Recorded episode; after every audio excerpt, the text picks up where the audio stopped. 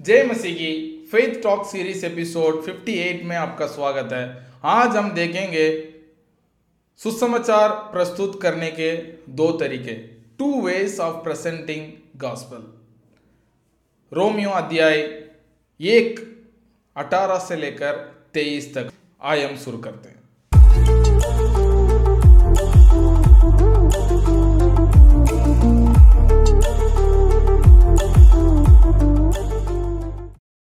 Romeo अध्याय एक का अठारह से तेईस। परमेश्वर का क्रोध तो उन लोगों को सब अभक्ति और अधर्म पर स्वर्ग से प्रकट होता है, जो सत्य को अधर्म से दबाए रखते हैं। इसलिए कि परमेश्वर के विषय का ज्ञान उनके मनों में प्रकट है, क्योंकि परमेश्वर ने उन पर प्रकट किया है। उसके अंधे के गुण, अर्थात उसकी सनातन सामर्थ और परमेश्वरत्व जगत की सृष्टि के समय से उसके कामों के द्वारा देखने में आता है, यहाँ तक कि वह निरुतर है। इस कारण कि परमेश्वर को जानते, जानने पर भी उन्होंने परमेश्वर के योग्य बढ़ाई और धन्यवाद ना किया, परंतु व्यर्थ विचार करने लगे। यहाँ तक कि उनका निर्बुद्धि मन अंधेरा हो गया। वे अपने आप को बुद्धिमान जताकर मूर्ख बन गए और अविनाशी परमेश्वर की महिमा को नाशवान मनुष्य और पक्षियों और चौपायों और रंगने वाले जंतुओं के मूर्त की समानता में बदल डाला।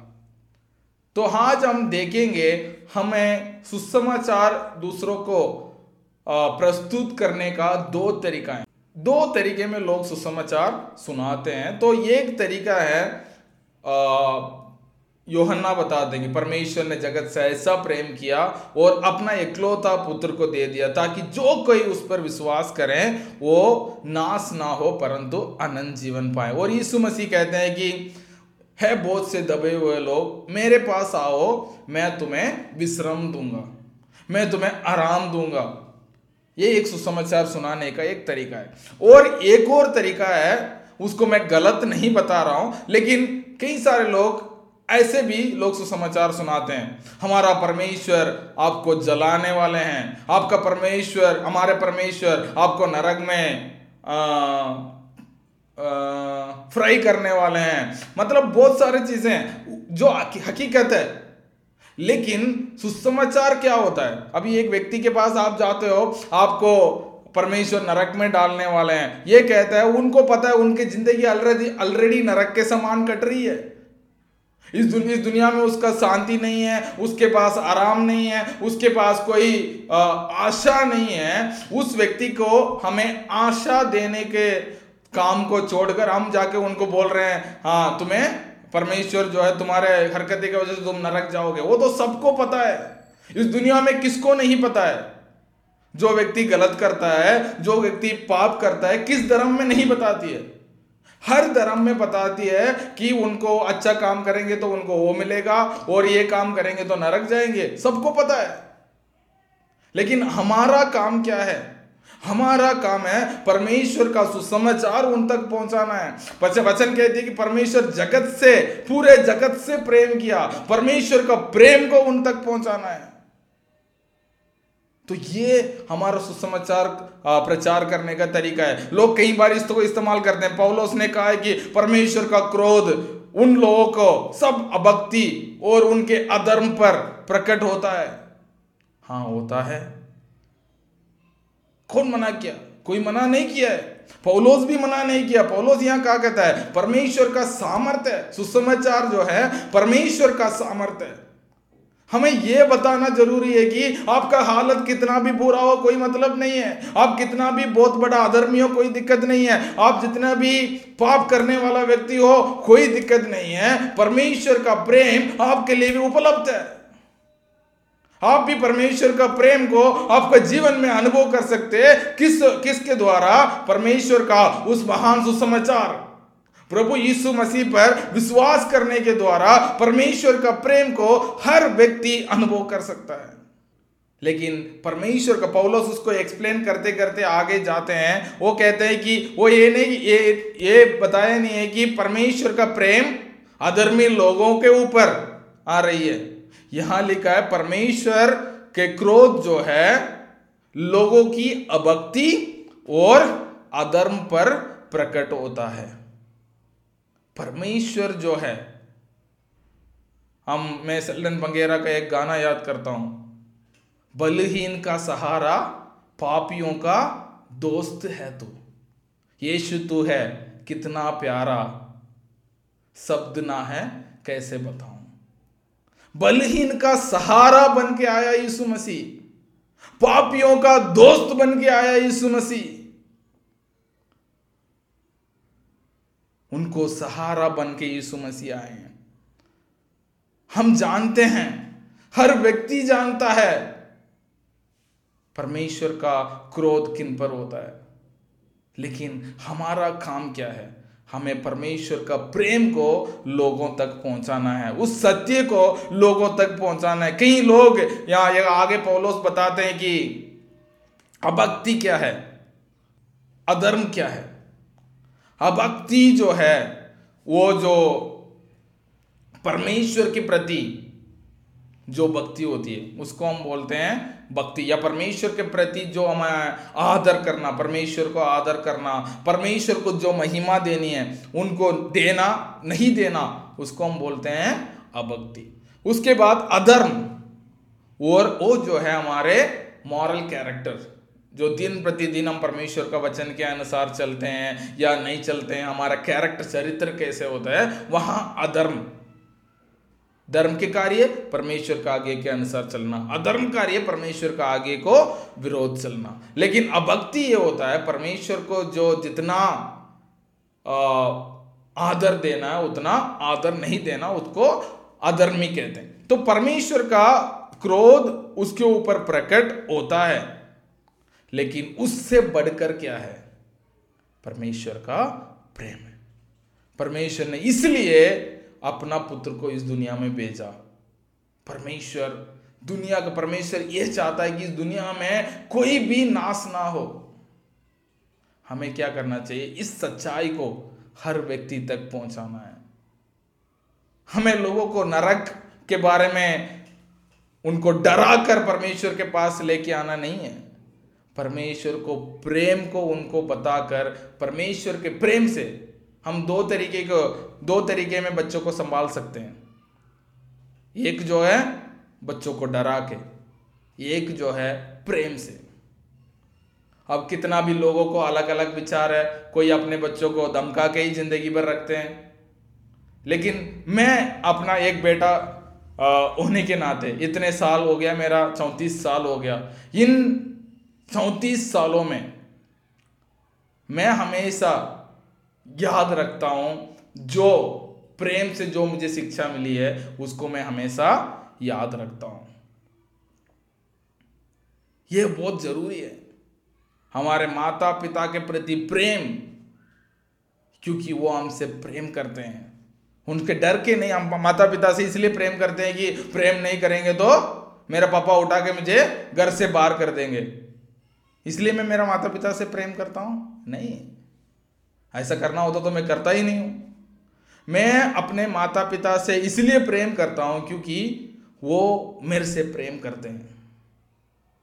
नहीं, तू मेरे से प्रेम नहीं करेगा तो मैं तुम्हें घर से बाहर कर दूँगा। तुम्हें प्रेम करना ही पड़ेगा, ऐसा कोई माता पिता कहते हैं? नहीं है। परमेश्वर भी ऐसा नहीं है। हाँ वचन में लिखा गया है कि परमेश्वर अधर्मियों को दंड परमेश्वर का क्रोध उन पर प्रकट होता है। वो एक सच्चाई है, लेकिन सच्चाई ये है, परमेश्वर उनसे भी प्रेम करता है। यदि वो परमेश्वर को माने, परमेश्वर के प्रेम को समझें, परमेश्वर उन तक भी पहुँचने के लिए तैयार है। तो इस सुसमाचार को हमें उन तक पहुंचाना हमारा ज़रूरी है। और तो लोगों को गलती क्या है? इस दुनिया में कोई भी नहीं है कि ये नहीं कह सकता, मैं परमेश्वर को नहीं जानता हूँ। कोई भी नहीं है। सब लोग परमेश्वर को जानते हैं। किसी के पास भी ये एक्सक्यूज नहीं है कि कितना भी दुनिया के कोने में रह जाए।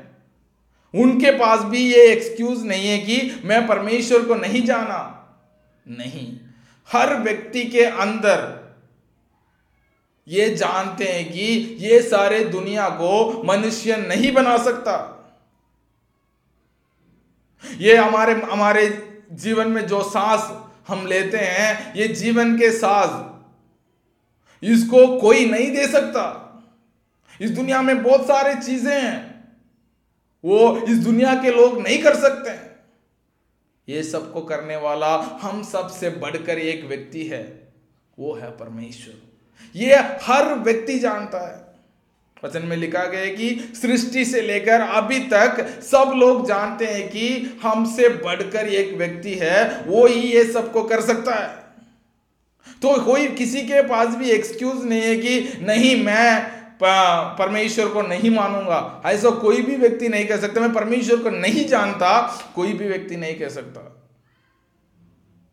ये यहाँ तक कि एक यथीस्ट भी नहीं कह सकता है कि मैं परमेश्वर को नहीं जानता, क्योंकि उसके अंदर भी एक परमेश्वर ने उनका एक मन में वो दिया है कि वो भी जानता है कि ये जो चीज़ें हैं, मनुष्य नहीं बना सकता। वो कह सकता है, पहले कल पत्थर था, आज वो बन गया। कल एक मैटर था, आज मनुष्य बन गया। ये सब वो कह सकता है, लेकिन अंदर ही अंदर ये कैसे हुआ? उसके अंदर भी सवाल होगा और उसको भी पता है कि ये केवल परमेश्वर कर सकता है। लेकिन मनुष्य ने क्या किया? उस अविनाशी परमेश्वर को नासवान मनुष्य का रूप और पक्षियों को रूप और कुछ लोग हाथों से बनाया हुआ चीज़ में बनाए और कहने लगे, ये हमारा परमेश्वर है। परमेश्वर को कितना दुख होगा? परमेश्वर ये सृष्टि, आकाश और सृष्टि को बनाने वाले व्यक्ति को एक जानवर के साथ, एक पक्षी के साथ, और एक बनाया हुआ कुछ चीज़ के साथ और उसके सामने खड़े होके हम कहते हैं कि इन्होंने हमें बनाया। नहीं है, वो नहीं है। परमेश्वर कहते हैं कि ऐसे ये सब व्यक्ति जानते हैं, ये चीज़ केवल परमेश्वर कर सकते हैं, उस परमेश्वर को किसी ने नहीं देखा। लेकिन क्या हो गया? उन्होंने परमेश्वर को जानते हुए भी परमेश्वर को क्या किया? उनके महिमा जो देना था, वो नहीं दिया। और परमेश्वर ने इतना अच्छा काम उनके जीवन के करने के बावजूद भी परमेश्वर को उन्होंने धन्यवाद दिया। तो क्या हो गया? उनके बुद्धि जो है, अंधेरा हो गया। वो सोचते हैं कि अपने आप को मैं बहुत बुद्धिमान हूँ, लेकिन वो क्या बन गए? मूर्ख बन गए। तो हमें क्या करना चाहिए? हमें परमेश्वर को इस सत्य को, पर लोगों तक इस सत्य को पहुंचाना है। परमेश्वर आपसे प्रेम करता है। परमेश्वर आपको अपने राज्य में लाना चाहते हैं। परमेश्वर अपने परिवार में सबको शामिल करना चाहते हैं। सबको परमेश्वर उस अनंत जीवन में सहभागी होने के लिए बुलाते हैं। हाँ कई लोग कहते हैं, ऐसे लोग नरक के बारे में कभी प्रचार ही नहीं करते हैं। हाँ हम, हमें नरक के बारे में बताना चाहिए जो परमेश्वर को नहीं जानते हैं। जो परमेश्वर को ये जानते हुए भी परमेश्वर के पास नहीं आते हैं, उनके अंत नरक में खत्म होता है। वो सब सही है। लेकिन उससे पहले, इस दुनिया में रहते हुए वो परमेश्वर का प्रेम को अनुभव कर सकते हैं। उनको सहारा परमेश्वर बन सकता है, उनका शांति परमेश्वर दे सकता है, उनका जीवन में परमेश्वर आशीषें दे सकते हैं। इस दुनिया में रहते हुए बोझ को उठाकर चलने का ज़रूरत नहीं है। शांति देने वाला परमेश्वर हमारे पास है। परमेश्वर के साथ हम उनके परिवार में शामिल हो सकते हैं। इस सुसमाचार को हर व्यक्ति तक पहुँचने का, पहुँचाने का ज़िम्मेदारी हमारा है। हाँ लोग करते हैं, लोग परमेश्वर को आदर नहीं करते हैं, परमेश्वर ने इतना आशीषें देने के बाद भी परमेश्वर को धन्यवाद नहीं देते हैं। लेकिन हमें क्या करना चाहिए? परमेश्वर को महिमा देना चाहिए हमारे जीवन के द्वारा, परमेश्वर को धन्यवाद देना चाहिए। और इस सुसमाचार को परमेश्वर हर व्यक्ति तक पहुंचाना ज़रूरी है। हमें लोगों को डरा के परमेश्वर के परिवार में शामिल नहीं करना है। परमेश्वर को, लोगों को परमेश्वर का प्रेम को समझा के उनको परमेश्वर के अनुग्रह में सहभागी होने के लिए उनको हम इनविटेशन दे सकते हैं। मैं विश्वास करता हूँ, आज के एपिसोड से आप आश्रित हुए हैं। गॉड ब्लेस यू जय मसीह।